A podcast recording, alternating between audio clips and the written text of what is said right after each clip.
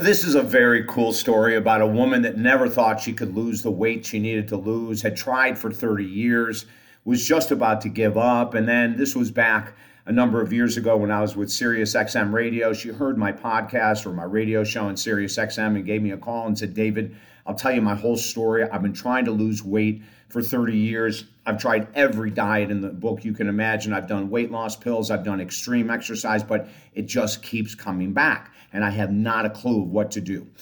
I couldn't wait to start working with her. First of all, it didn't matter that she only had about a 10% desire to do the work because she even said that. She said, after 30 years of trying to lose this weight, I really don't have much left into me. I hope that you're going to be able to really motivate me to lose this weight. How much did she lo- need to lose? 120 pounds. What made it so difficult? She was in the entertainment business.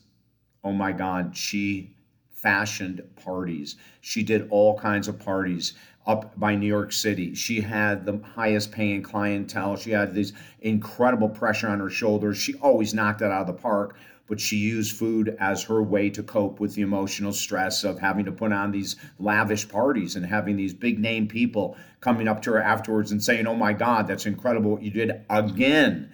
But see, there was so much pressure and so much stress that what she would do is during the party, she would be nibbling all the food. And she said, David, I have to taste it to make sure it's good for everyone else. Mm.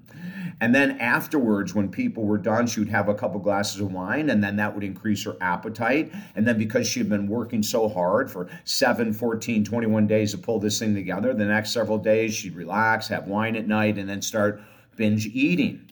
So we got the whole program down. I figured out everything that she had, everything that we needed to do. And the very first thing we had to do was get into her subconscious mind that this was even possible.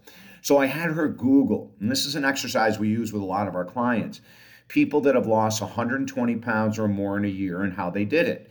And she couldn't believe it. She came to the next session saying, David, there's so many people with massive success stories that have kept the weight off for 30 years. I've been trying for 30 years. I can't get a pound off.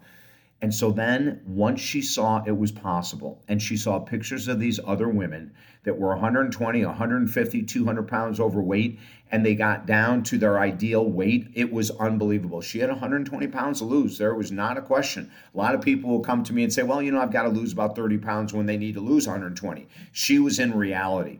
So we switched everything. And the biggest change that we made for her, and the most difficult one for her, is that she had to bring a food taster with her. So she hired this person. He was exceptional. He did a great job. And now she took one thing off her plate. Then the other thing she did, which was the most difficult thing, but it ended up being the reason she lost 120 pounds in 12 months, was that she started bringing her food in containers to these events. And she would go in the kitchen where there was no one that could see her and she would eat. Whenever there was a break, instead of going around and tasting, testing, she would just go eat her healthy, lean food. I got her walking an hour a day, seven days a week. In 12 months, she lost 120 pounds.